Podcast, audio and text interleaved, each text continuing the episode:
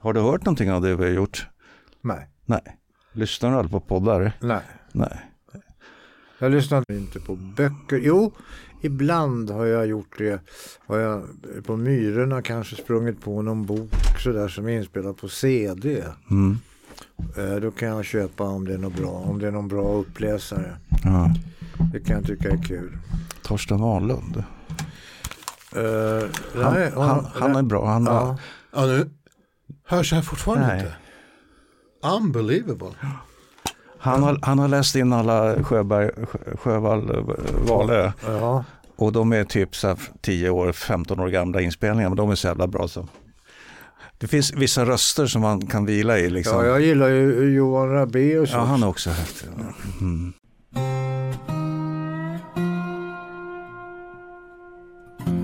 Den här podden heter Berman och Edman och den kommer handla framförallt om tv och 80 och 90-talet.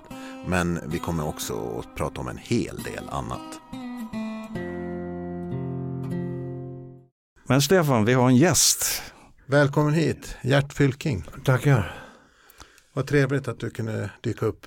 Ja, kanske det. Kanske. Du behöver behöver inte luta dig fram hela tiden. Ser- Nej, det, jag det, vet. ser- Jag ska sitta lite mer ser, det ser så... eh, Men jag är så nervös här inför eh, er- närvaro och min egen. Eller hur? Eh, vi brukar prata om eh, barn, tvs barndom. Ja, Hur gick det här till? Hur, hur eh, kom du in på det och här? varför? Ja, för du gjorde en massa saker. Ja, jag, Innan? Jag kan ju ta den mer eller mindre korta versionen. Ja, Eftersom jag, jag började ju med teater, alltså på scenen. mm. Spela teater. Och mitt första jobb var på Pistolteatern. Som professionella jobb. 17 mars 1969 hade vi premiär. På en pjäs som hette Kung Ubu. Efter en pjäs som hette Ubu Roi. I vår tappning så blev det Direktör Ubu. Och direktör Ebu härskade på ett skithus. Så att hela scenografin var ett skithus. Där olika skådespelare i olika sägningar och situationer dök upp i, i de här utedasshålen. Liksom. Mm. Otroligt populär. Det här låter väldigt 69. Det låter också väldigt Ja, det låter 67 faktiskt. 67. Okej. Det låter till och med 17 mars 1967. Du är så detaljrik. Men, men eh, för att grejen är så här. Du blir känd som en slags liksom, clownfigur. Som, Ja, för dig ja. figuren som, som Gert. inte har någon som helst eh, Jo, men jag- kulturell förankring. Ja, men jag vet ju om alltihop det här. Ja, Det är bara för att jag har berättat för dig. Men jag ska berätta. Nej, inte bara du, för det, det ska jag inte säga. För det, det är flera som också har sagt att Gert har en helt annan sida. Som är, och det är kul att starta med den här andra sidan. Jo, vad jag kan säga är att den där teatersidan var fr- framgångsrik. Eh, så tillvida att jag under den här tiden, strax före Pistolteatern, så hade jag träffat Henning Mankell. Och han och jag blev väldigt goda vänner och vi passade varandra väldigt bra i hur vi tyckte och tänkte och, och, och gjorde och sådär. Så att vi gjorde ett ganska nära samarbete på flera plan. Och det slutade med så småningom att han och jag och några till, Björn Gedda till exempel och Lena Strömdahl till exempel, Sören Hagdahl och några till. Vi startade någonting i Riksteaterns regi eh, som hette Dalateatern. Men då, innan det blev Dalateatern, så hette det Kopparbergsensemblen med säte i Falun. Det är alltså Kopparbergs län. Och där är ju jag född. Ja, det är det. Och jag har sett allt som Dalateatern gjorde. Ja, men, det Dalat, men du såg nog inte allt som vi gjorde på den tiden när jag var med. För jag var med ett år och sen eh, blev jag lite grann utfasad tyvärr. Mm. Av olika skäl som jag ännu inte har begripit. En falukoppling. Jag ursäkta mig Lars, jag menar jag tar all luft här men det- här måste jag dyka in i. Ja, ska jag etablera mig bara? Kung Ubu, det är ju Alfred Jarry. Ja.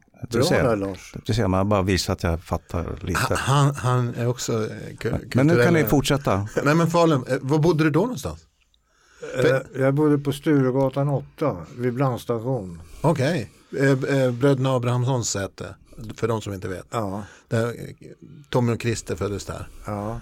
Ja, för jag bodde på Sturegatan 47 och jag gick på Södra skolan och eh, vi fick se alla skolföreställningar ja som ni där gjorde. ha Så då. måste jag ha sett det. Ja, det Det- måste du ha gjort. Där har vi en koppling, fan vad Ja, spännande. Där, där har vi en, en koppling way back. Nåväl, efter det så blev det några år på just Riksteatern för min del. Eh, och, och, och, det var väldigt roligt, väldigt lärorikt. Eh, mycket resa Sverige runt, upp och ner, hit och dit. Eh, och på den tiden eh, då fick man ju förutom lön som knappt var skönjbar i plånboken eh, så fick man traktamente för att man då skulle ligga ute. Och det traktamentet, då skulle man betala hotell och mat. Eh, övernattning och mat. Och eh, traktamentet var per dag 7, 8, 78 kronor per dag. Och för det skulle man då hålla hotell. Och då kan jag ju berätta för att de hotellen, det var inte Grand Hotel direkt. Utan det var resande rum. Ja, Och så hade man med sig doppvärmare. så man kan få lite te på morgonen. Så man kunde laga till sig lite te på morgonen och någon kopp te på kvällen. Ja. Eller någon, värma någon soppa. Det var andra tider Stefan. Gert Fylking i kulturens tjänst helt enkelt, med en doppvärmare. Ja, faktiskt. Det blev mycket doppa också. ja, ja, ja, men Ja, ja, så du behövde inte alltid ha, betala övernattning. Kän, kän, det, hade, det hade sina förtjänster att ligga ute. hela- Jo, det kan man säga. Eh, sen så fortsatte jag så småningom, hamnade på eh, Stadsteatern i Stockholm som då låg på Wallingatan eh, vid, Norra Latin där precis, Stora Folkets hus där. Eh, och sen hamnade jag eh, på Dramaten, Kungliga Dramatiska Teatern. Åh, nu, Och pratar jag vi, kan nu pratar vi nära mikrofonen. här. Ja, och jag kan väl säga det att det är nog en av de absolut värsta fabriker jag har jobbat på i hela mitt jävla liv. Jag säger bara fy fan vilket ställe. Och vad segregerat och vad fullständigt värdelöst det är alltså. Det var väldigt eh, stjärnfixerat, var det så? Eller berätta vad det var. Jo, för- det, är väl, det, var alltså, det var väldigt stjärnfixerat så tillvida att till exempel man hade ju som skådespelare och som anställd så hade man ju då tillträde då till en slags eh, eh, skådespelarfoajé. Ja. Men man kunde ju inte sätta sig i Ernst-Hugo Järegårds stol. Till exempel. Nej, det var du inte värdig. Och när Ingmar Bergman var på teatern då fick man inte ha träskor på sig för det klapprade i trapporna. Och sen kan jag berätta att alla de, och då menar jag verkligen alla de som jobbar på teatern, alltså på, på Dramaten. De har i alla tider ansett att de är lite för mer än andra. Vissa är förvisso det. Men nämn de skådespelarna som arbetar på Dramaten idag. Ingen i princip. Nej men än- ändå så, alltså, för det måste jag säga ändå, det här är skådespelarelitens verkliga finrum som du ändå varit inbjuden i. Det, du är ju en av de utvalda då i den här kultur, det är upphöjt att, att jobba där, det måste det ha varit det också. Jo, visst är det, jo, det var det väl på ett sätt, men det var ett ställe för, för inbördes beundran. Och man gick ut och man var, jobbade på Dramaten. Och det var så jävla bra allting. Men då kan jag berätta för att de flesta som var på Dramaten, de sprang omkring och bar spjut i föreställning efter jävla föreställning. Det var några stjärnor och ville de göra en stjärnspäckad föreställning, ja, då tog regissörerna in utifrån frilansare. Så var det med den saken.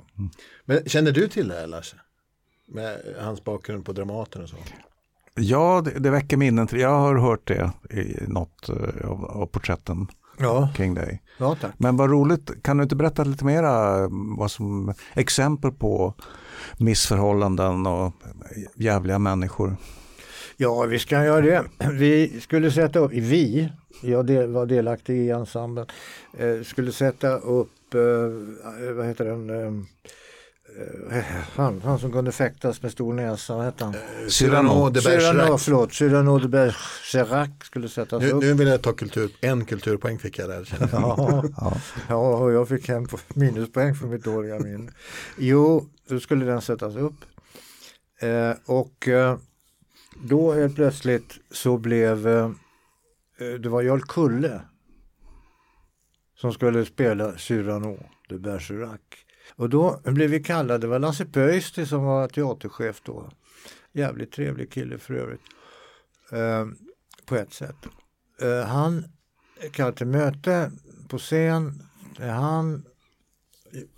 Och så säger han, hörni, eh, nu kan vi inte fortsätta de här repetitionerna därför att Jarl Kulle har så svårt att lära sig texten. Sa jag, suckande djupt. Och så eh, började det muttras och då så började det ut i salongen. Det var ju liksom hela teatern var ju engagerad i det där. Alltifrån i princip vaktmästare till, till Jarl Kulle som huvudrollsinnehavare. Alla var där. Hela parkett var i princip fylld. Jaha, då reser jag mig upp. Nu måste jag få fråga en sak, sa jag.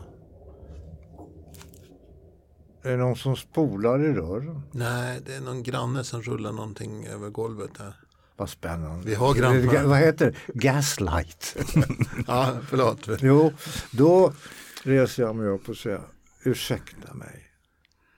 Nu har vi äran att få samarbeta med världens, eller framförallt Sveriges främsta skådespelare, Jarl Kulle. Som inte ens har kapacitet att lära sig texten. Vad fan är det frågan om? Och det ska han sätta hela denna jävla teater i skiten för. Och vet någon hur mycket pengar den här föreställningen hittills har kostat och fortsättningsvis kommer att kosta? Jag satte mig ner. Det blev dödstyst i salongen. Helt plötsligt hade någon skitit på röda mattan. Ja, men, Äh, då.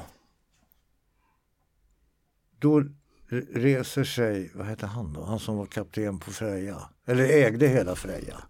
På, på, ja, en av stjärnskådespelarna. nej då, han, han var inte riktigt, riktigt topp, tipp, topp. Eh, vad fan hette han? Eh, eh, Gösta Pruselius va? Mm, Ja, just det. Just det.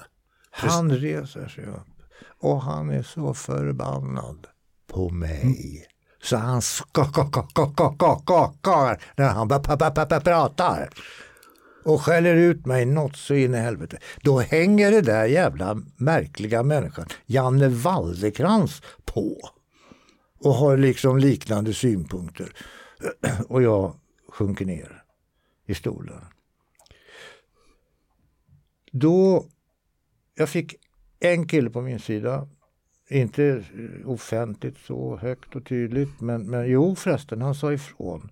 Roffe Skoglund. Mm, ja. Jo, men det kan ligga någonting i vad Gert säger här och en poäng. Det kan ju ligga något i vad Gert säger här. eh, därför att det handlade ju också om pengar. va? Ja. Alltså det handlar ju om massor av anslagspengar från skattebetalare. Så att visst, det låg något i vad jag sa. Han. Och sen så hade vi en kantin uppe på fjärde våningen där vi kunde käka lunch. Då kom ehm, Lena Orlin fram till mig. Du, det var jävla bra sagt det där. Två Mm. hade jag. Vad sa Mr Kully själv då till det? Han var ju inte där. Han var inte Han där. fick nog aldrig veta. Nej, men jag fick inte förlängt kontrakt. Alltså, Att någon hade bajsat i salongen, det fick inte han veta. I blåa skåpet. Nej, det, nej, precis. Ja, men i alla fall, eh, det som jag känner till sen, för det här tror jag kommer lite senare, det är ju liksom också att du får ett samarbete med Carl-Johan De Geer. För det är där jag liksom känner att, Nu ska jag nysa. ja, gör så. Oh, förlåt. Det var en teaternysning. Nej, jag nyser som en gammal tant. Ja. Nej, men så att, eh, Jo då. för att honom har jag liksom träffat. Ja, men om jag får bara... förlåt. Ja, hopp, hopp. Ja, Så kom jag så småningom tillbaka till Pistolteatern ja. som då låg på, i, i Vasastan. Och eh, där träffade jag också bland annat eh, Kim, ja, Kim kände jag ju sen från början på i, Pistolteatern naturligtvis. Men eh, alla de som, som eh, arbetade där. Bland annat också Thomas Nordström. Och Thomas Nordström och jag, vi sökte oss och jag tror det var på Thomas Nordströms eh, inrådan eller förslag till Meijerateljéerna som låg i Vasastan också. Ehm, och där jobbade Carl Johan De Geer och Håkan Alexandersson. Det var deras eh, produkt liksom, Meijerateljéerna. Och Håkan och Carl Johan hade ju gjort sig vida berömda med den så kallade tv-serien för barn med ett Tårtan. Klassiker. Ja. Den är, den är, jag älskade den. Den kom när jag gick på gymnasiet någon gång, men det var verkligen så. Jag Ja. undrar hur mycket barn som gillar den, men, men vi på gymnasiet bara älskade den. Ja, hur som helst, det, och, och, och där fortsatte vi då och där skulle det göras långfilmer, det skulle göras kortfilmer. Det skulle göra en massa olika saker där. Och vi, vi eh, jobbade mycket på nätterna.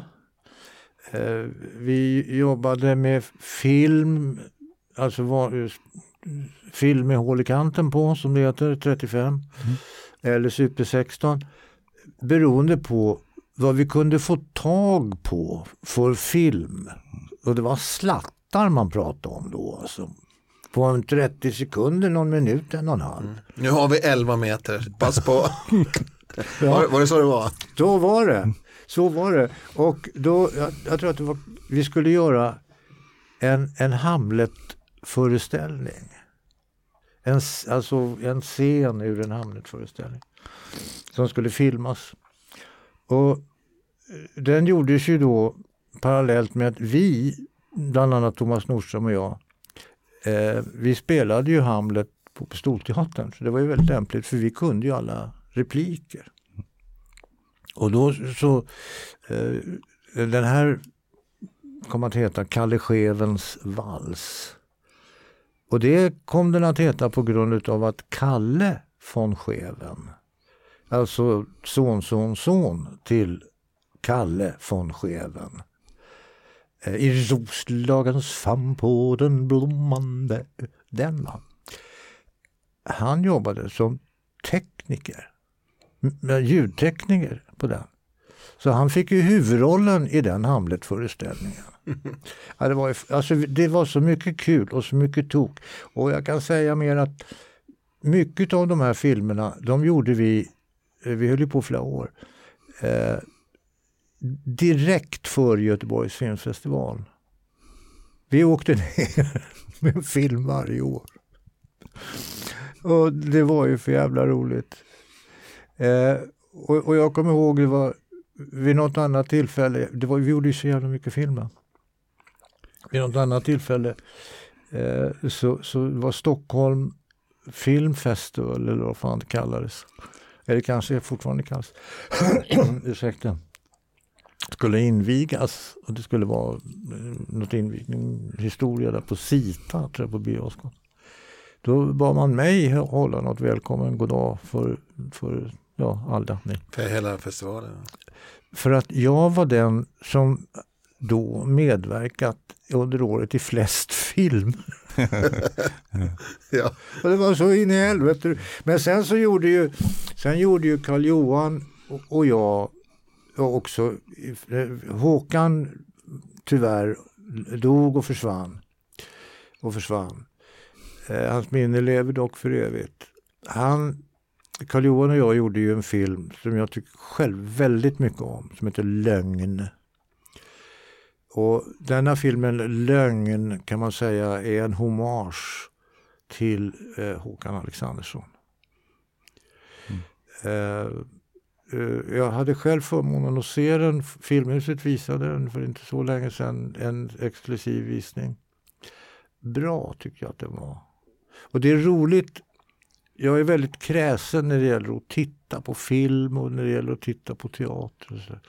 För jag vet när folk ljuger. När de bara låtsas att de vet vad de håller på med och det är ungefär 90 procent av tiden.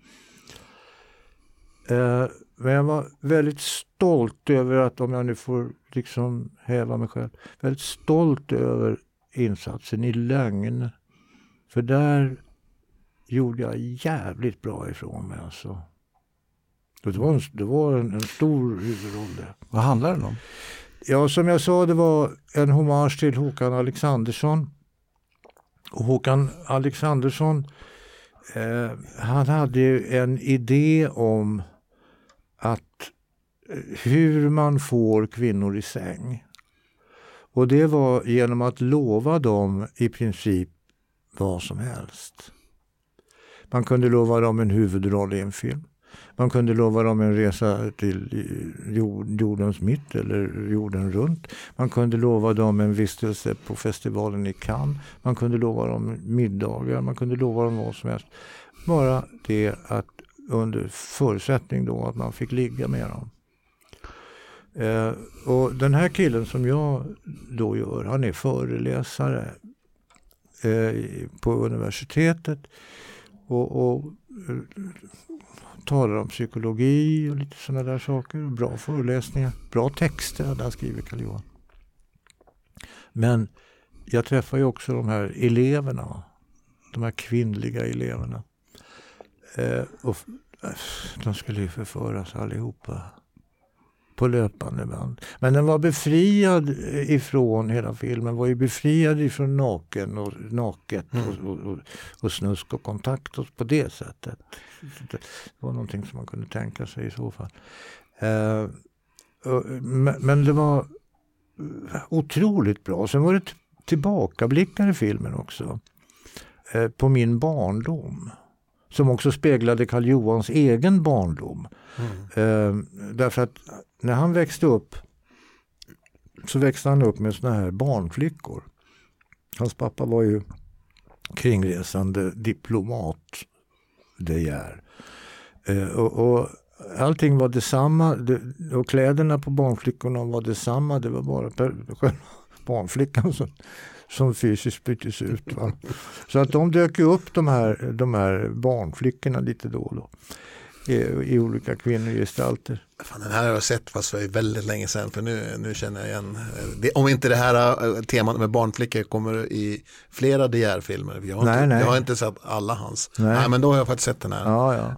Uh. Jo, och uh, det roliga där delvis i de här tillbakablickarna det är ju att mina söner Felix då på sin tid, 7-8 år, Eh, spelar mig som väldigt liten.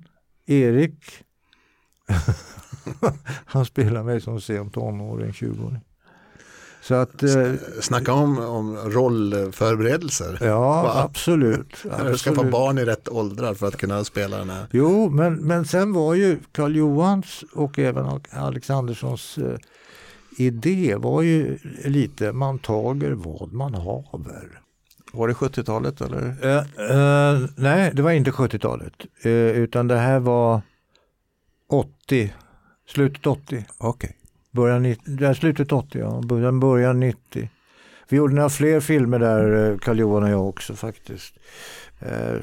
och, och ja, det var jävligt spännande. En rolig, expansiv, konstnärligt kreativ tid alltså. Jag tänker så här att, att ifrån det här så, så måste du halka ta in i den här äh, nya tv-världen. Ja. Det här är ungefär samma, samma årtal. Jo, här. det har du helt rätt i. Och, och eh, allt det där som vi då gjorde, eh, Thomas och jag, bland annat, andra också. Eh, det gjorde att vi eh, samlades för att göra en revy på eh, Kiviks marknad. Mm. Och det där projektet det samlade ungefär 50 personer. Och det var skådespelare, det var skådartister, det var män, det var kvinnor. Det var mödrar, det var farbrödrar, det, det, var barn, det var de som kunde laga mat, mest var det de som kunde äta mat och så vidare. De som kunde, och sen så träffades vi allihop på när vi ses på, för Kiviks marknad är en speciell invigningsdag på och jag tror att det är 12 veckan där, där ja, jag kommer inte ihåg exakt men kring början på juni tror jag att det är någonting. Uh, och det där med, med varieté hade försvunnit ifrån tablån på Kiviks marknad därför att under 80-talet så hade man sunkat ner de där varietéerna med porr och liveshows och, ja, det... och lite sånt där som var populärt på den tiden. Eh, och, och, då hade man stängt av det och så hade man sagt inga mera varietéer. Men då hade, vem det nu var som hade fixat det här, det vet jag inte hur spelet gick till i kulisserna. Men då i alla fall så eh, skulle vi få göra den här varietén. Och då skulle vi träffas på fredag. Fredagen. Premiären skulle vara på måndagen. Okej, okay, då kommer vi ner på fredagen och så träffas vi vid Dukas långbord och det är oss en kille som hette, han död nu tyvärr, Kurre Hilfons, en konstnär. Ja, då satte vi oss till bords allihop och så var frågan då, ja vad kan du göra? Vad vill du göra? Då sa Thomas Nordström till mig, du är, du är utbrytarkung. okay. men vad fan säger du nu för någonting? Jag, jag kan ju för fan inte ens böja på mig. Jag kan väl inte, jo det kan du, titta här det står i tidningen. Det står det i tidningen. Och då kommer också Gert Fylking som utbrytarkung. och vem hade lämnat det till tidningen? Hade det varit Thomas kanske? ja det kanske var Thomas. Nåväl, okej, okay, så jag skrotade runt där på Curry Hillfons e e egendom där och samlade på mig lite grejer. Som jag tänkte att det här kan jag väl använda mig och bryta mig ut ur. Okej, okay, och det resulterade så småningom med att jag fick en kedja Eh, Eh, eh, jag, fick, eh, jag tänkte jag måste ju hitta på något här också. En hög hatt, en trumpet, en liten kornett hade jag faktiskt med mig. Och, det tänkte jag, det kan jag ju använda. Okej, okay. och sen skulle var och en få ungefär 3-4 minuter för sitt nummer. Föreställningen fick inte vara mer än 45 minuter nämligen. Det var jag, Thomas Norström, Sören Hagdahl.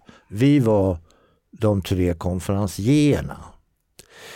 Eh, vi hade frågat eh, några tjejer där och det kan inte ni eh, vara lite vad heter det, magdansöser och visa pattarna? Nej, det gick inte. Det var ju fullständigt kass. Va? Ja, men okej, okay, då kör vi då, sa vi. sa vi då. Killar alltså. Okej. Okay. Och i slutet utav, utav den här föreställningen när alla hade gjort sitt och jag hade gjort mitt utbrytarnummer också för övrigt. Vilket var ett väldigt plågsamt utbrytarnummer. Väldigt plågsamt. För jag, jag kommer in bar, bar överkropp eh, släpandes på den här kedjan. Eh, jag har en tallrik med mig. En vanlig porslinstallrik. En platt, flat tallrik. Vanlig storlek. Och så säger jag så här kommer ihåg. Livet, det är som flugans promenad över fönsterrutan. Men där ute, över den blå sommarhimlen, svingar sig konsten som en svala. Livet är kort, konsten är lång. Sen tog jag den där tallriken, slog den mot pannan, höll den i bägge sidor. Puff slog den mot pannan. Då går tallriken sönder. Och då, då skär man väl sig? Exakt, för det är ju glasyr. Va?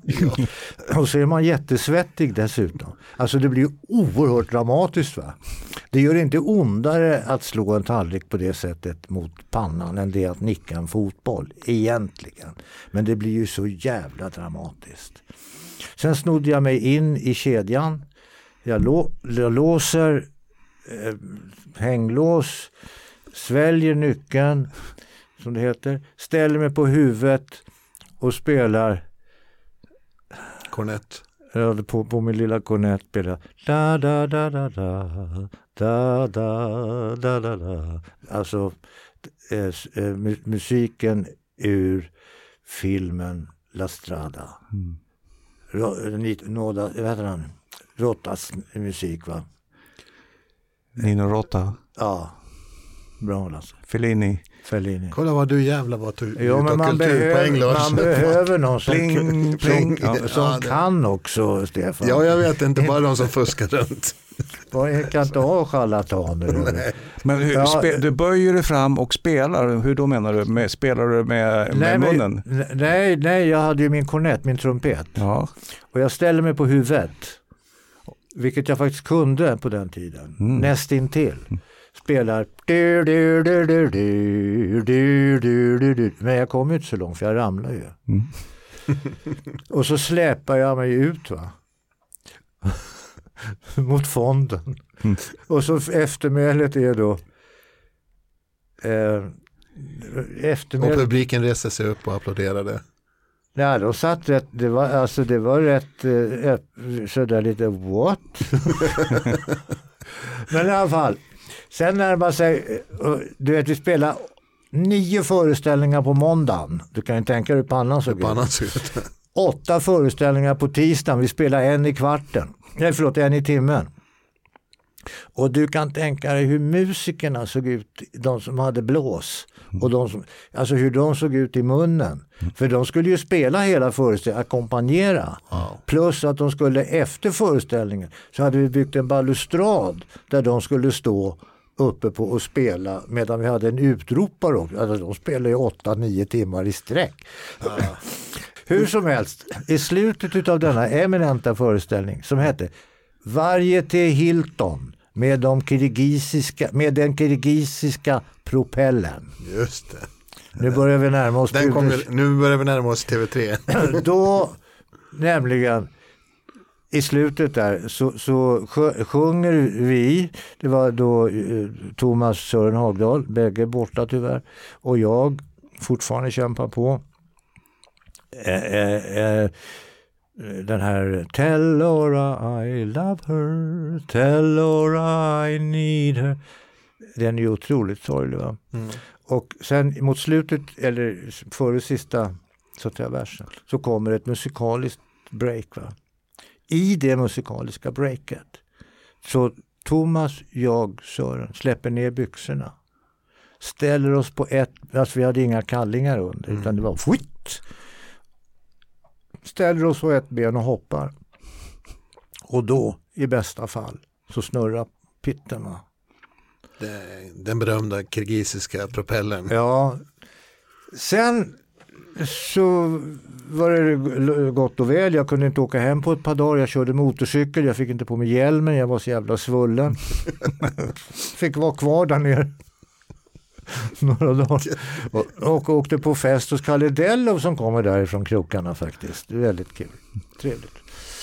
Nåväl. Eh, kommer hem och sen så blev det höst och så det hade, blivit uppmärksam, det hade blivit lite uppmärksammat det där. Och inte minst hade Aftonbladet skrivit, kommer jag ihåg, med en stor bild om just mitt framträdande. Vilket var syntensen, heter det va? Av, av Kiviks marknad, liksom hela eh, kulturella intention på något sätt. Och det var, ja, jag blev ju glad att jag har inte hittat den sedan dess men den kanske finns att återfinna. Eh, då ringer en kompis till mig som jag har lite perifer kompis till som heter Hasse Hell. Han är journalist. Han, han kände eh, de här Kalle Dellov, eh, Lennart Jäkel, eh, de som hade varit uppe på Norrbottensteatern. För, för han, var journalist på Norrbottens, vad heter den tidningen? Stora tidningen. Ja, Flamman? Ja, nej, inte Flamman. uh, ja, skitsamma. Han, han hade börjat jobba hos Robban. Och det här var 89. Och Robban är alltså Robban Aschberg? Ja, förlåt. Ja. Nej, men det, jag nej, nej, nej, nej. Robban Aschberg. Ro, Robert Aschberg. Han hade precis dragit igång Ikväll hette programmet. Han hade varit igång ett år tidigare med försökssändningar mer eller mindre. Eh, bland annat med Billy Butt faktiskt. Då. Och det här skulle då vara ett program som skulle lite grann likna ett, Tonight Show kan man väl säga. En sån här Letterman-historia. Va? Och mycket riktigt så hette programmet ikväll också. Och då ringer Hasse Hell till mig. Eftersom han visste om det här numret på Kivik. och hade sett. Gert, kan inte du komma till eh, och vara med? I, jag jobbar med Robert Aschberg han var ju precis slagit igenom då. Genom det här diskutabelt och det. Ja, gärna, sa jag. Ja, för jag tänkte du skulle kunna göra den kirgisiska propellen. Ja, kan vi göra, sa jag. Jaha, och mycket riktigt då så ska de ju prata om sex naturligtvis i ett samt, populärt samtalsämne i tv. Eh, och vad var skillnaden mellan, mellan porr och erotik? Och där så skulle man då ha ett, ett litet förevisande utav ett material som då skulle kunna vara som utgångspunkt för den här är det porr eller erotikdiskussionen. Det är jag som är förevisandet. Och där går jag då, ber jag då, ja varsågod, studiemannen knuffar in mig. Jaha, tack säger jag. Ja, säger Robert, hur står det till? Och ja, jo tackar som frågar. Ja, det vanliga tjoho. Ja, Gert, eh, du skulle ge ett prov på den kirgisiska propellen. Ja, absolut, sa jag, tog av mig byxorna, ställde mig på ett ben och hoppade. Inte fan snurrade det inte. Alltså grejen är så, jag, jag, jag, om jag själv sätter mig i den bilden och blir inknuffad i en studio skulle inte jag ha särskilt mycket propeller att rotera kan jag Det säga. hade inte jag heller kan jag tala om för utan det var mest ett litet hoppeli-huppeli-huppeli-gutteli upp och ner. Ja, så jag, det här var tyvärr vad ni hade få att se men ni kan ju, ja. ja och sen så eh, tog diskussionen vid eh, och då nästa dag så gick, eh, jag åkte ju hem sen när jag var klar. Nästa dag så gick jag upp till eh, eh, redaktionen som då låg i, i Stockholm, det som i det så kallade Lumahuset. Mm. Eh, som, som ligger i Hammarby sjöstad i utkanten. Men Hammarby sjöstad fanns inte då. Nej men precis. Men, Ja. Men i vilket fall så gick jag dit upp till dem på redaktionen där och sa hej. Ja, ja. Och då var, var det en kille där som sa, som jobbade där, som hette, vänta, förlåt, det borde jag ju veta. Jag, jag, jag aldrig glömma honom, men tyvärr försvann hans namn. Underbar lirare. Och sa, men vad fan, vi kan ju använda den här killen, sa han och pekade på mig. Vi låter han göra lite grejer. Så ut skickade de mig med en, en så kallad haj 8, vilket var en kamera. Ett litet jävla sketet format. Eh, och, och jag kunde ju varken filma eh, eller så och visste, fattade inte det där med hur man skulle allt var ju grönt eller blått eller det var ju väldigt mycket konstiga färger på det där. Det var ju färgfel. Nåväl, sen kom mitt stora genombrott på Förutom att jag hade börjat bokstavligen börjat med brallorna nere.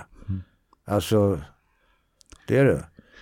Det är inte många som har. En del har fått göra det bakom skynket kanske. Men jag fick göra det live framför. Din debut är liksom Ja. med brallorna nere. Ja. Eh, då, då blev vi skickade, jag tror att, vilka var det? Var det jag och Rene Nyberg eller? Jag kommer inte ihåg. Nej, det var, vad hette hon? Ja, skitsamma. Vi blev skickade till Nobelfesten 10 december. Det till- Tillkännagivandet ja.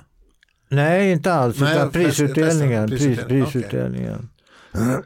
då, då sitter ju hela det här honnörsbordet och så sitter alla andra bord och alla är väldigt fina och alla har väldigt mycket frack och långa klänningar på sig. Och sånt där. Och jag tror att alla de där tilltagen det är för kärringar.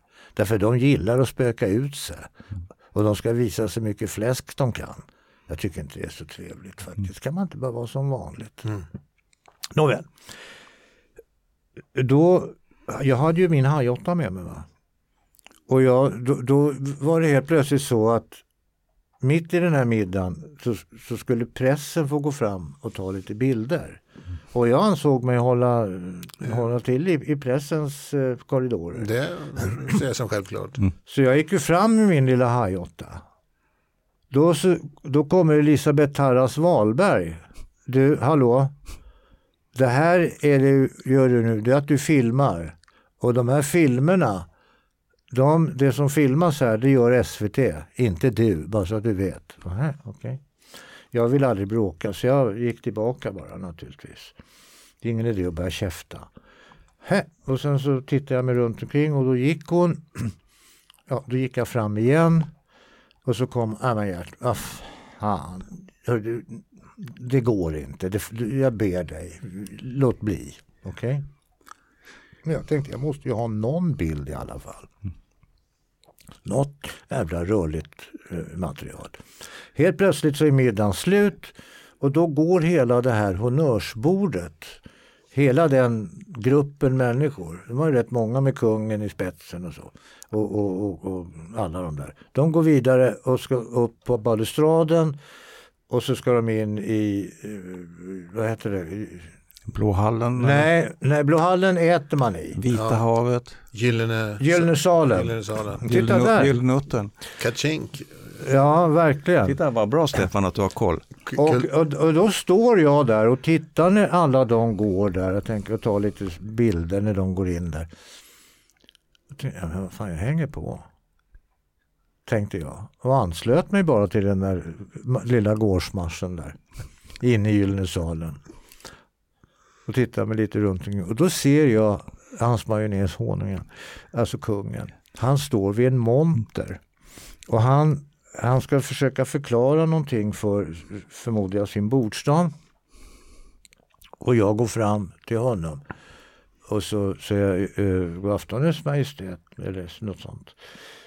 Och då eh, vänder han sig om mot mig. Det är bara det att han höll på att tända en cigarett i detta ögonblick. Mm. Vilket man då kunde göra på den tiden. Men den cigaretten fastnade lite på hans läpp. Så att när han skulle ta- ut den och försöka kassera det här ögonblicket, då fastnade så att det blev ganska löjligt eh, på sitt sätt. Bra filmmaterial. Och sen så frågar jag hur, hur, hur har kvällen gestaltat sig? Och då säger han bra som vanligt. Och sen så går han. och, och jag gör inget mer. Eh, sen så pratade jag med eh, också, honom kände jag ju, Sture Allén. Alltså, han var ju ständig akademi, eh, hemliga ja. akademins ständige sekreterare. Eh, sekreterare. sekreterare. Vi pratade lite.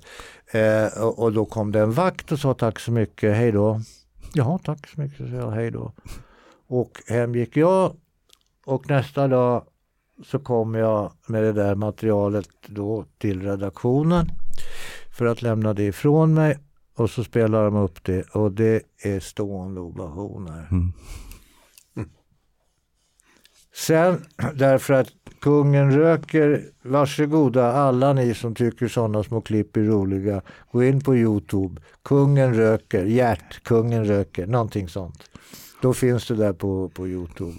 Det lever. Ja. Eh, det var mitt, så att säga, eh, journalistiska, om man nu vill kalla det för det, genombrott på TV3. Det kulturella genombrottet var kirgisiska propellen. Propellen. Och Det journalistiska var kungen, kungens cigarett fastnar på läppen. Sen använde vi, eh, eller Strix som produktionsbolaget heter. När, när, när programmet är slut och eftertexterna rullar, då är det sista som händer då dunk, så ramlar en sten i vilken det står Strix ingraverad. Mm. Men då rullar extratexten. Bra som vanligt, säger då kungen och sen dunk.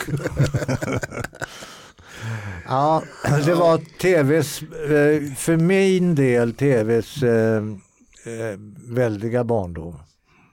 Ja, men du, du halkade in där på ett bananskal. Ja, men då var det... Och blir liksom en oumbärlig... Ja, vi hade mycket roligt sen, Robert, jag. Robert Aschberg och jag och Hasse Hell.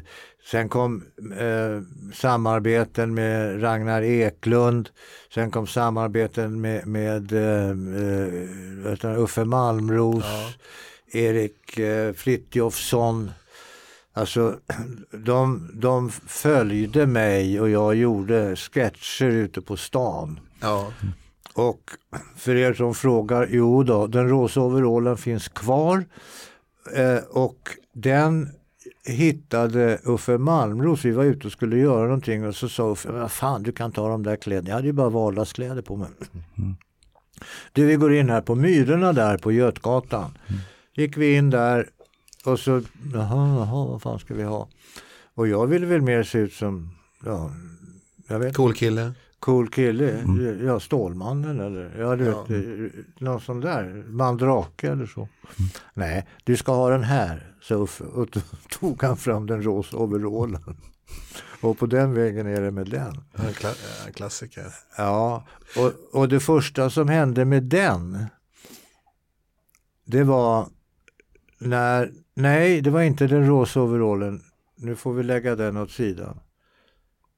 Fast, fast jag vill komma dit. Har, har du några? Nej, nej, nej. nej för, för, att jag, jag, det som jag minns bäst då, det var ju liksom eh, när den rosa overallen skändar hockey-VM. Den stora skandalen. För det, det är ja, det som jag jo, kommer ihåg bäst. Ja, det är ju lite. Fast det kanske är mycket längre fram. Nej, det är inte mycket längre fram. Det, kan ju, det var ju München. Så att det kan ju den kalenderbitare som kan det där mycket väl pricka. Vilket... Hockey-VM i München? Ja. Okej. Okay. Ja, men för, för ja. det var ju så här, hockey, hockey hade ju bara att det hade köpts över liksom Av ifrån till SVT till TV3 ja. och så ägde TV3 det.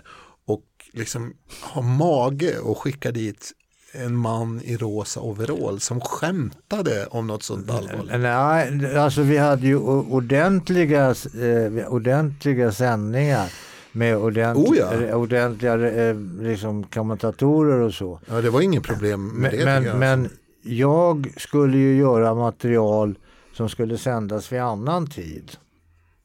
Och ikväll, alltså det programmet som jag var anställd vid, och Robert också, och Ulf Malmros också för övrigt. Det, det låg ju nere den veckan när, när, eh, VM sändes. För det var ju på samma tid mm. ungefär. Två veckor brukar det vara. Ja, två veckor. Ja. Så att någon vecka där så åkte vi ner och, och eftersom vi var arrangörer, vi, TV3, så hade jag, jag hade ju den absolut flottaste akkrediteringen som överhuvudtaget gick att få. All access. Access all areas. Mm. Och det är många sådana där lappar man har runt halsen då va? Ja, det var, och, och, framförallt så är det imponerande. Ja. Då, jag har haft någon sån någon enstaka tillfälle. Ja, hur som helst så är jag med där och jag tänkte vad fan ska jag hitta på? Ja, vad, vad ja vi, vi, måste se till att vi hjälper folk till rätta. Du kan väl hjälpa folk till rätta Gert? Ja, ja. Och då stod jag där, till exempel i spelargången och så skulle de ut på isen. Då står jag och vinkar fram spelarna. Det är ju så dumt så. Och, och sen så pekar jag, ni ska gå ut här grabbar. På, på den här blanka grejen. Ja, och, och det där blir ju rätt, det blev ju rätt roligt så klipptes det där ihop och sen la Robban, eh, Robert Aschberg på en speaker på det där och vi gjorde massor av sådana där grejer. Ja. Och det, det blev mer och mer märkte man snack eh, mellan eh, de här vaktmästarna och sånt där. Eh, hur, hur jobbig den här killen var. Men de kunde ju inte riktigt ändå trots allt göra något. Va? Du hade all access helt enkelt. Ja, jag hade alla lappar. Alla lapparna fanns det. Alla boxar var ifyllda. jo, och då, då gjorde vi också, då var vi ute också. Det var oktober, nej det var det kanske inte. Jag kommer, inte- nej det är ju på vår. Ja, skits, Ma- maj brukar det vara. ja, ja, skitsamma. Då i alla fall så var vi ute. Och vi hade varit ute på någon natt där och vi gick på vägen hem och så gick vi förbi någon nattklubb slash horhus. Och då helt plötsligt kommer det tre grabbar, kanadensare. Med han Erik Lindros, Ja, just det. jättebacken. Ja, det var riktigt bra. De glider ner där, en halvtrappa ner där på det här horhuset. Vad de skulle göra där vet jag inte. De gick säkert fel. De skulle bara ta en Och, pilsner. ja, de hade tagit många pilsner innan kan jag Ja. säga. För de var rätt svajiga och högljudda. Då upptäcker de, Erik Lindros, att han blir filmad. Mm. Och ska börja springa efter. Och vi är väl ungefär 15, 15 meter därifrån. Men tänker, nej nu ska vi nog springa grabbar. Vilket vi gjorde. vi sprang därifrån. Och nu, nu är alltså klockan säkert 4-5 på morgonen. Jaha, och det hände ingenting mer med det. Nästa dag så skulle Sverige spela mot Kanada. Tror jag att det var. Denna Erik Lindros, alltså, jag fattar inte vilket, alltså det märktes inte att han hade varit ute och supit kvällen innan. Nej, men det... De har lite extra drag under grillorna. Eller topptränade idrottsmän har ju det. Men i alla fall, det var, det var ett roligt möte med Erik, som jag kallar honom. Han, Du, blev Erik med honom. Jerka. han, han kommenterar inte mötet. Nej, Men vi, kan- vi, får jag driva på lite grann så, så känner jag att jag skulle vilja komma fram till eh, när vi då tre möts. Mm. Eh, om du kommer ihåg det. För det, här, det är ju lite grann eh, några år senare då vi träffas på Gamla Stans Bryggeri. Ja, eh, Gamla Stans Bryggeri var ju då också ägt utav Stenbeck som också ägde merparten av MTG. Som framförallt, MTG hade sprungit ur Kinnevik som blev så småningom MTG och där ingick också det här Gamla Stans Bryggeri och då hade Stenbeck någon idé om att han skulle brygga eget färsköl där va? Ja, just det. Och där, och där fick jag lite förfrågan om att köra en, och, var det då, en late night show? Var det Late, late, late. late, late night show ja. Ja. Och det började klockan 10 på kvällen. Och vi körde två timmar direktsändning här för mig. ja, runt midnatt. Ja. Hjärtslag kring midnatt hette ju för fan programmet. Ja, precis. Så det, var nog, det var nog till och med förbi eh, där. Körde fram till ett eller något va? Ja, ja, och ja, vi kunde ju hålla på hur länge vi ville i princip ända till Stefan och andra gick hem. jo, eller de inte orkar längre pojkarna. Jo, då, eh, det- och det, vi var bara två personer egentligen från Strix egentligen som höll på med det där. Det var jag och sen Johan Seffer. Just det. Eh, och Johan Seffer han satte ihop programmet, ringde gäster och på lördagen var det dags att- köra. Va? Eh, och in kom så småningom eh, som exekutiv producent Kinna Belander. Hette hon. Ja. Ja, hur som helst, jag vet inte hur många program vi gjorde riktigt. Kommer du ihåg det Stefan? ja, men någonstans så vart det liksom en, åtminstone en, en, eh, en och en halv säsong. 15 10-15 program tror jag det var. Ja. Så vi fick, vi fick hålla på där under den perioden. Och Lars, du jobbade som... Jag körde kamera, bärbart sprang runt med dig. ja, det kan inte vara rätt. Det var väldigt mycket folk och det var helt oorganiserat så att liksom folk bara drev runt där, eller hur? Ja, ja det, var, det var ju lite grann det som var tanken. Eh, att det skulle vara liksom ett, ett öppet hav med, med människor.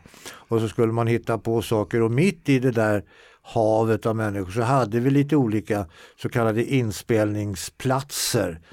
Som då, då ska henne, honom, ska vi ställa där och så ska vi prata med dem, eller henne eller dem. Ja. Eh, och sen så vandrar vi vidare. Vi gick in i köket. Vi var överallt. Och- Jag vet att jag lagade en smörgås vid ett tillfälle. Då var jag, jag jobbade som bildproducent på den. Då. Ja. Så då tryckte jag in en kamera som var Lars på en knapp. Eh, och sen så gick jag ut och, och gjorde någon specialmacka. ja men du har alltid velat, du är en jävla linslus det. Ja men jag vill ju det egentligen. Så, det här är ett av de få tillfällen som jag har gjort det. Men jag, jag, har, ju- jag har inte haft någon kirgisisk propeller att ta mig fram med. Nej men det där Stefan, vill du berätta, tala mer om hjärtslag kring midnatt eller? Ja, nej men fortsätt det här. Nej därför att det var ett väldigt speciellt program. Vi gifte folk, vi skilde folk, vi hade porr, vi hade, man kunde ställa frågor och lägga frågor i en, i en eh, liten låda och så hade vi en, en samtal, han samtal prästen i natten där Kullman, Ja just det. han var där. Eh, och sen hade vi sexrådgivare också på sent, vad man kunde hitta på sent en lördagkväll. Det var lite allt, möjligt. Jag kommer ihåg jag boxades mot Paolo Roberto. Ja just det inslaget kommer jag ihåg. Live. Fy fan vad trött jag blev alltså. eh, och eh, Det som, var, det som jag måste säga som, som jag tyckte var rätt spännande med det, det var ju också att vi gjorde den här Late Late Show och det fanns ju då bara sändes repriser, så här, typ kvinnofängelset och lite annat sånt där eh, tjafs. Vilket gjorde att vi faktiskt efter midnatt så hade vi 80 procent eh, utav tv-befolkningen som fortfarande tittade, tittade på vårt program. ja, Och det är ju liksom Hylands hörna-siffror ja i procent. i procent. Inte i Sen var det kanske inte mer än 40 eller 50. Men sen var, sen var det som med allting annat också viktigt när det gäller tv och tv-program. Lead in kallas det. Vad har du för lead in, det vill säga programmet innan? Är det ett godnatt-jord-program då kommer det inte att glida över många människor. Men vi hade eh, bland annat eh, Agent 007. Filmerna gick då som lead in. Och sen så fick vi gå på efter det. Ja, och det betyder att då har du en ganska eh, bra samling folk som sitter och tittar på, på James Bond. va? Som då förhoppningsvis kunde hänga kvar. Så det var bra. På det viset. Men, men som, som eh, om man har lyssnat tidigare på den här podden så förstår man ju liksom att det var eh, Gert fick eh, fritt spelrum här. Det var liksom högt och lågt. Det var liksom från porr till präst på höjden och bredden och allt möjligt. Det var jävligt spännande och väldigt eh, vi bara eh, fick liksom en timme att köra vad vi ville. Ingen frågade egentligen där. Nej, TV3. nej, det var det inte. Och, och den exekutiva producenten Kinna Belander, hon var väldigt tillåtande eh, och, och eh, väldigt bra på det sättet att vi hade ju naturligtvis reklampauser i det här programmet. Och då kunde hon komma fram, men du Gert, nu gör vi så här tycker jag, nu kan du ta den. Eller, alltså, så man fick lite, lite styrning. Va? För att när det är så där mycket folk och, och det pockas på ens uppmärksamhet från alla håll och kanter. När ska jag vara med? När ska jag vara med? Får jag komma nu? Ja, för det var direkt sänt på en krog Ja. med öppet så att, att publiken stod ju liksom en Ja. halv, me- halv meter ifrån dig. Ja, knappt. Ja, Ibland ännu mer och stod och vinkade bakom dig allt möjligt. Ja, men det var ju helt... Eh, alltså... Ja, det var... Det, jag tror sällan, jag har inte sett efter och kanske inte före heller, sett ett program där huvudtalaren eller den som driver programmet är så jävla ansatt utav kreti och pleti, inklusive gäster. Eh, Så tätt inpå alltså. De var ju uppe i arslet på en, bokstavligen. Ja. And you loved it. Of course.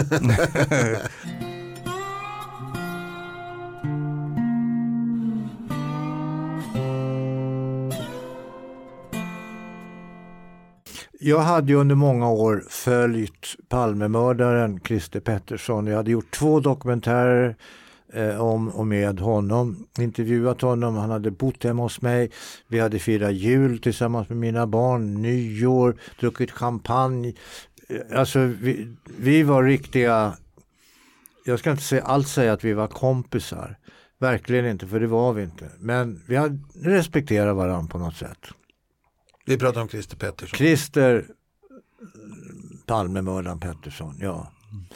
Ja men det, i alla fall som jag minns det så var det lite grann att du hjälpte till att hålla undan Christer Pettersson från allmänheten medan ni väntade på att göra den här intervjun när han släpptes med, med du vet. eh, Ja, det var, det var, det var eh, Högsta domstolen som skulle ta ett beslut i huruvida eh, eh, de ansåg att det före... Han, han satt ju inne ett tag för mordet. Mellan, Ja, och sen blev han ju frisläppt.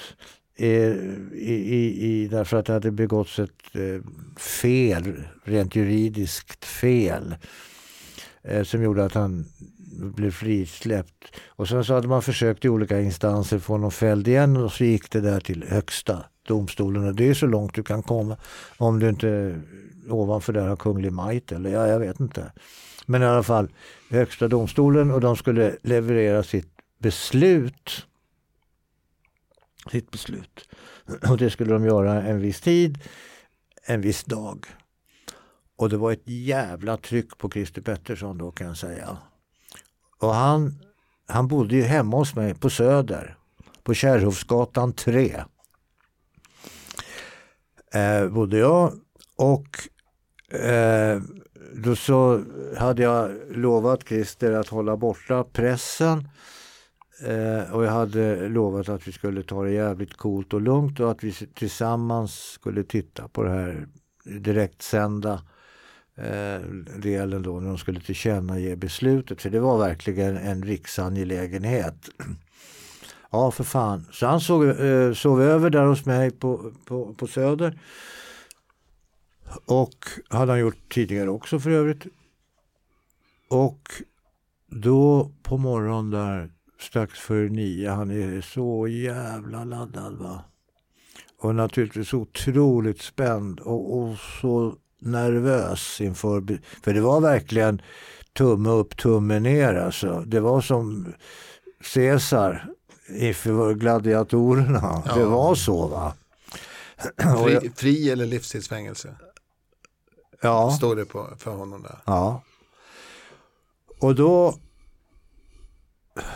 i alla fall, då vet jag att utanför dörren, jag hörde det, utanför ytterdörren började det samlas folk i, i, i farstun. Jag vet att de hade skickat ut journalister till Kobben. Jag vet att de hade skickat ut journalister till ett annat sommarställe som jag hade, som Christer också hade bott på flera veckor, i Stavsnäs. Jag hade honom hemma i, i mitt vardagsrum tittandes på tv. Då frågar jag Christer, eftersom jag tycker att man ska göra sånt. Christer, är det okej att jag filmar dig när det här beslutet tillkännages? Ja. Och då gjorde jag det. Och då, då så får han då beskedet att det kommer inte att tas upp till vidare bedömning. Och, och den liksom totala, eh, vad ska vi kalla det för, friheten, euforiska glädjen som han kände när han fick det här beskedet. Skitsamma om han var skyldig eller inte. Därför Christer hade en tes. Är du skyldig då sitter du i fängelse. Är du inte skyldig då är du inte i fängelse. Det, det stämmer ju oftast. Ja, kanske. Nåväl. Har du begått brottet sitter du i fängelse och, och, och kan de inte bevisa att du har begått brottet, ja då har du alltså inte begått brottet. Men i vilket fall. Och då sitter Christer Pettersson och då han åkallar Gud och han Jesus och det är massa saker han lovar också där. Det blev ju ett jätteinslag det där på tv alltså. Detta resulterar i så småningom. För han sitter i en fåtölj. Stor fåtölj som jag fortfarande har kvar. Hemma och tittar på tv. Att en man tar kontakt med mig. Ja, hej, det är vad han nu hette, jag kommer inte ihåg. Jag är Christers son. What? Då visade det sig att det var det. Mm.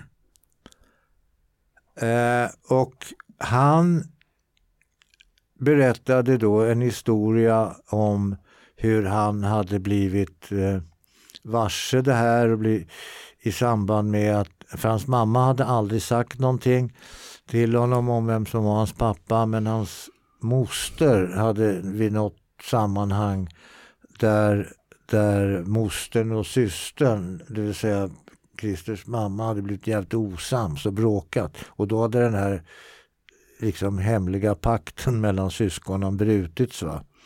Så att då berättade, fick, fick eh, också vad heter det, mostern reda på att, att Christer hade en son och den sonen ringde mig.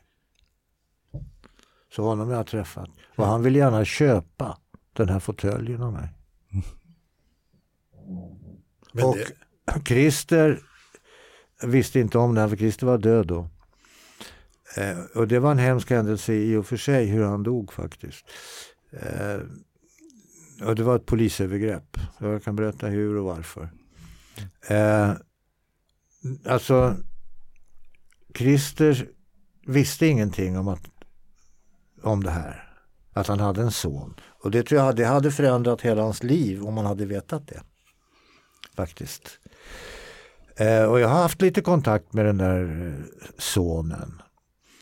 Men han var lite orolig för offentligheten för han jobbade själv inom säkerhet. och, hade sånt för sig. Ja, och, hade, och det brydde han sig inte så mycket om. Men han hade en dotter på sex år. Eh, som då kanske inte skulle, eh, aha, din pappa Christer Petters och så vidare. Va? ja, hur som helst. Eh, den historien eh, är kanske inte riktigt slut än, för den historien innebär den här fåtöljen. Och ska jag låta den gå vidare? Om du frågar mig? Nej, jag frågar, ja jag kan ge den till dig, jag kan ge den till dig Lasse. Jag kan ge den till vem som helst. Men det troliga är ju att något av mina barn kommer att ta den vid ett eventuellt arvsskifte. Eller, eller bara skicka den åt helvete. Är det då inte lite bättre, trevligare för att få ett slut på historien på ett sätt. Att ge honom det, det tycker jag. Ja, ja. Det den här stolen. Vad säger du Lars? Ja, det tycker jag verkligen. Får vi filma det? Ja. ja. Vet du, vi har ju så jävla mycket kvar så att om vi börjar så blir det liksom två timmar här. Vad säger du Lars? Ska vi? Um, är, din, är den historien klar tycker du? Eller vill du... Ja, den Pettersson-historien är klar där men om du inte vill så kan, om du vill kan jag berätta hur Pettersson dog också. Ja, ja men den, absolut. Jag var ju med Christer flera gånger upp till Sankt Göran. Får jag bara skjuta en fråga först för det har vi missat.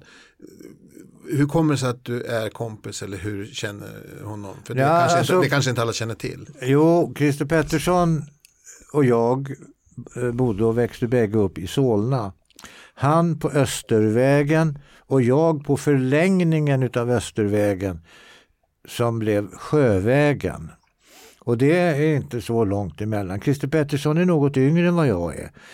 Men han gjorde väldigt i tidiga år hörde man talas om honom för han åkte fast för polisen första gången när han var 11 år då kom de ner i, på, han gick på eh, Hagalunds folkskola och då kom polisen ner och hämtade honom i eh, slöjdsalen. Faktiskt. Mm. eh, mig kommer folk ihåg ifrån Solna eftersom min pappa var rektor. Mm. Så att jag kommer ihåg Christer Pettersson som what? Och eh, Christer Pettersson kommer ihåg mig som jaha. ja, det var han, det var han rektorns son. Ja, eh, så, att Så- det var verkligen, eh, vad heter det, det finns sådana där två världar eller skilda världar eller North and South och allt vad de heter med sådana här märkliga individer som dyker upp och som sen visar sig ha ett gemensamt förflutet. Eller, ja, det är ganska bra historier faktiskt. Tvillingar som kommer på avvägar och sånt. Det är rätt kul. Men i alla fall, Christer Pettersson var eh, narkoman, alkoholist. Han slutade att knarka för han började må jävligt dåligt utav det. Och det är så med narkomaner att de slutar inte förrän de inte orkar längre. Då slutar de. Alkoholister kan hålla på mycket längre. Nåväl, eh, jag hade ofta varit uppe med Christer till, till eh, Sankt Göran, eh, deras narko- här, mottagning för missbrukarmottagning där. Men de fick inte komma dit om de var fulla eller påtända. Va? Och det där hade ibland blivit så att Christer kom dit med mig och jag fick köra Christer därifrån. Och då blev Christer alltid förbannad eh, och, och tyckte att det var eh, förjävligt. Och sen, eh, ja men kom nu Christer så åker vi här och så vidare. Jaha. Sen, jag var inte med vid det här tillfället. Däremot så visste jag att Christer var jävligt sjuk. Han hade fått, berätta han, tre månader av läkarna för han var helt slut in, i, in, på insidan. Och det kan man ju förstå efter att ha supit liksom i Insidan hade fått jobba lite helt enkelt. den, den hade verkligen fått jobba eh, lite. Plus att han hade frozen shoulder. Det har jag själv haft. Frozen shoulder är att du kan inte röra axeln. Du har ingen mobilitet i axeln. Och jag hade det på ett, en, ena sidan. Och det var så illa för mig och gjorde så ont på den tiden när jag hade det. Att jag och min dåvarande fru faktiskt fick byta sida i sängen för att jag skulle kunna lägga mig på den sidan i sängen där, så att säga, där jag kunde vila mot en axel där jag inte hade ont. Eller den här frozen shoulder. Christer hade det i bägge axlarna.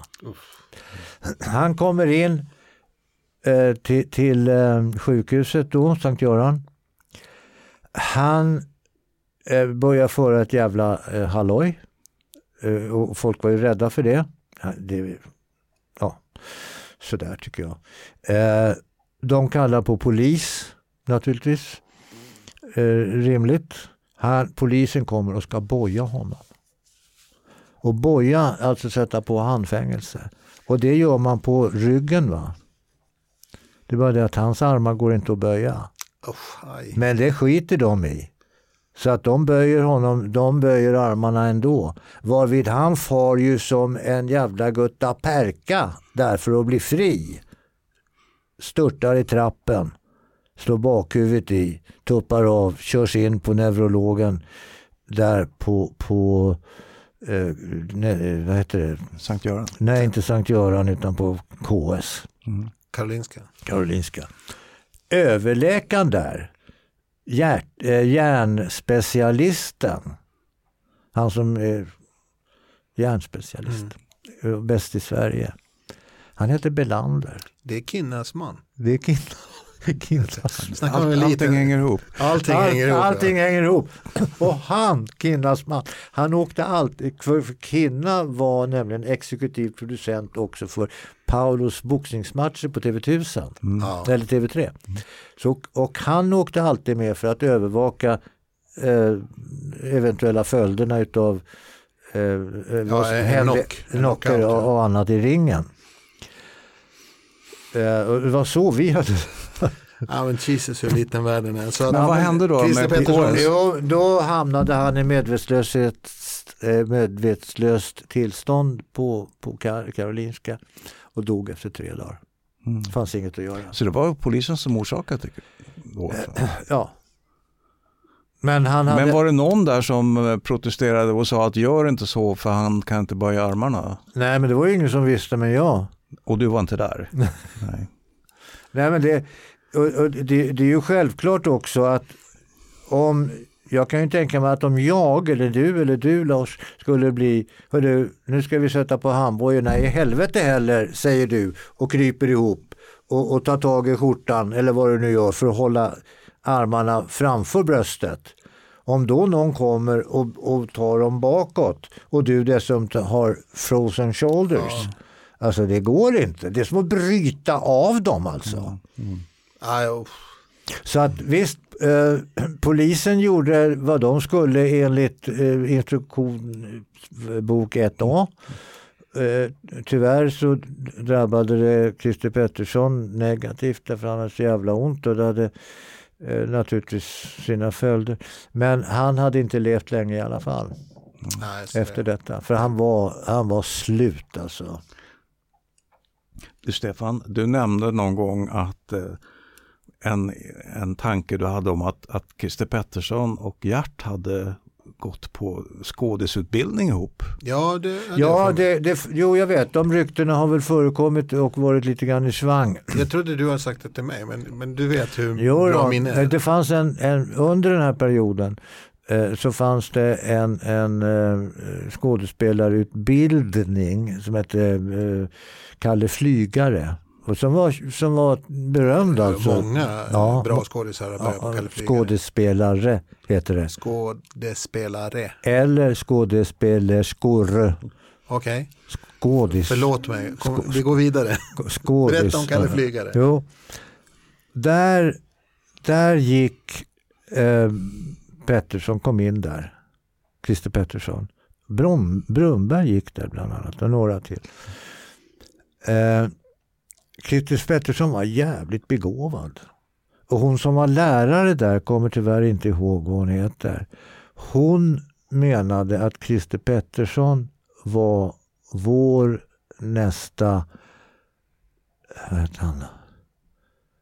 Våran stora, stora skådespelare. Och då kallar vi inte det Jarl Kulle? Nej, nej, tidigare. Men hette inte han Georg Rydberg? Nej, Georg Rydeberg det var han som bet bröstvårtan utav... Ja, Karin Kabli. Nej, inte alls. Annan. Skit i det. I, I den här podden så är det så här. Vi, vi, vi får bara erkänna det. I, Var, i, det var på, i det där guppet som är på Djurgården när man åker ner mot eh, Biskopsudden. Där. Jaha, alltså, var det hände en bil alltså? Ja, i baksätet på en taxi tror jag. Vilken story. Ja, den är bra. Vem var det som blev biten då? Ja, hon var stor skådespelerska också, inte Karin Kavli. Ja, skitsamma, men vad fan. Det... Nej, nej, jag, jag, jag, slår upp. Jag slår upp det. Edvin Adolfsson. Edvin. Ja. Det blir en part two på det här känns det som verkligen. Ja, men då, då kan du runda av. Ja. ja, men berätta. Nu var vi. Vi kom fram till namnet nu.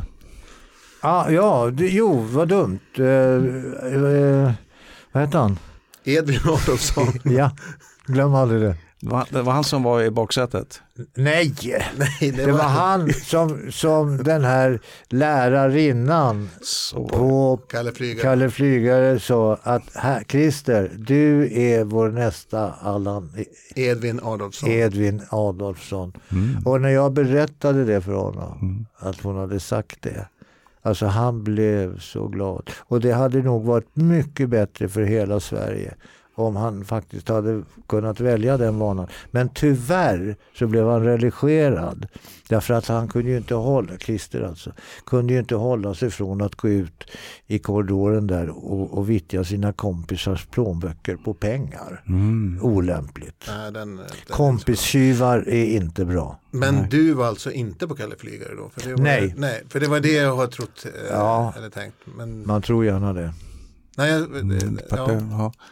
Men du, eh, eh, vad tänkte jag säga? Men Christer Pettersson, hade inte han ett förflutet också att jag läste någonstans att han hade mördat någon med en bajonett? Ja.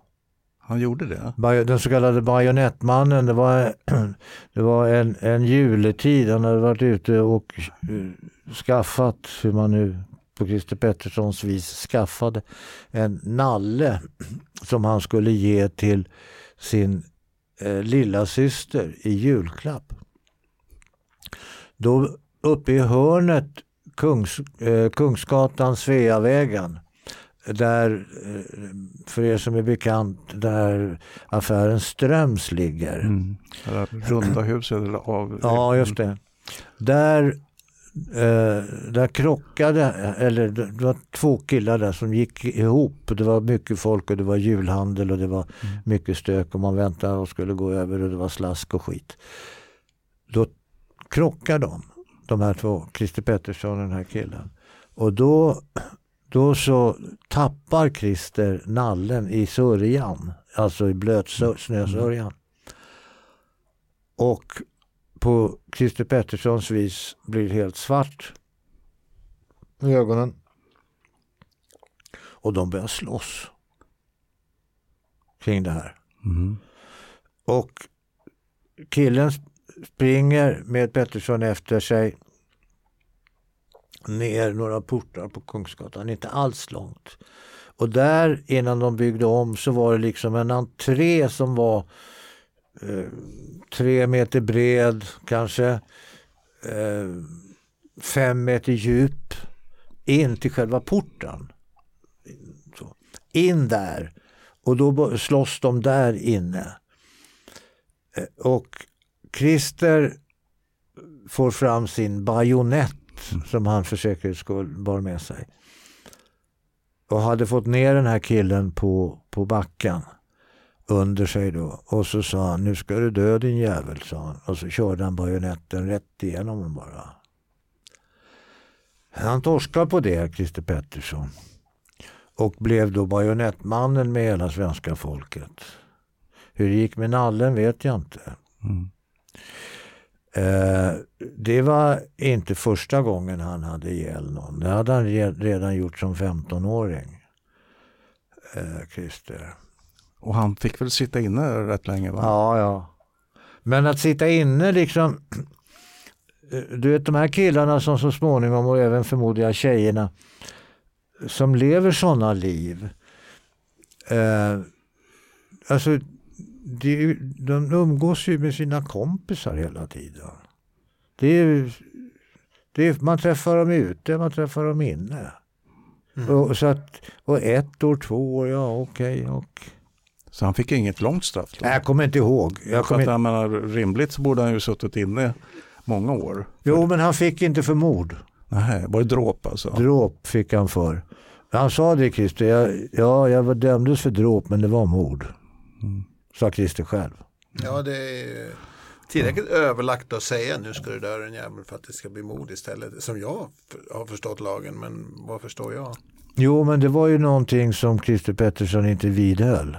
Okay. Då, det var ju någonting han sa till mig. Ja, okay. Till andra också kanske, men, men ja, han sa det direkt så till mig. Men du vet de där killarna. Jag kommer ihåg Christer, sa, hörde du fan vi måste åka iväg och så skulle vi någonstans. För jag ska, jag ska träffa en kille. Jaha, okej. Okay. Då åker vi dit till den här killen och det, då är det något kärleksgnabb va? Eh, eh, så, mellan de här killarna. Och han tar emot Christer med ett baseballträ och slår av han armen bara. Christer fick ju upp sin arm så här, för att skydda sig. Puff så, så slog han av armen. De umgås på det viset. Mm. Alltså, det är inga konstigheter. Det, det, när, när, om, om vi skulle träffas här och vi skulle skojbråka som det heter. Mm. Ja, Okej, okay, det kanske gör lite ont. Va? Men i de här killarnas fall, ja, det gör jätteont. När de skojbråkar. ja. Och det, det kan också bli, bli dödlig utgång på den grejen. Va? Ja. Mm. Eller också skakar de av sig och lindar eh, en tidning runt armen och så tar de en supjävel och, och ja, så, sjunger sorgna, sorgsna sånger för varandra. Ja, det kan sluta hur som. Vad jag ville, när du nämner det så vill jag bara till de som lyssnar här berätta det att Christer Pettersson han var otroligt påläst. Han kunde recitera massor utav poesi. Han kunde berätta mer eller mindre sammanhängande långa passager ur Selma Lagerlöfs eh, vad du vill för historia. Mm. Han kunde recitera poesi. Han, han kunde, hade läst Bibeln, han kunde vartenda citat. Han kom ihåg allting. Det var ju någonting som inte var som hos alla andra där i skallen på honom. Va? Men du, Ja, eh, vill du komma tillbaka till oss? jag kan gärna göra det. För att jag känner att nu har vi suttit ett par timmar och eh, det är lite grann att ta hand om i vad gäller klippning och sådär. Och eh, Och sen så känner jag att det finns en, en hel radiokarriär och det finns liksom inte mycket mer att prata om som jag jättegärna vill också fortsätta med. Ja, jag pratar gärna om tv-serier och Ja, eller hur? ja, och Vi återkommer och vi tackar så mycket för idag. det är jag som ska tacka. Podden du just har lyssnat på producerades av produktionsbolaget Berman och Erdman Produktion. Musiken kommer från audionautics.com och du följer oss på Facebook där vi har en grupp, Berman och Erdman.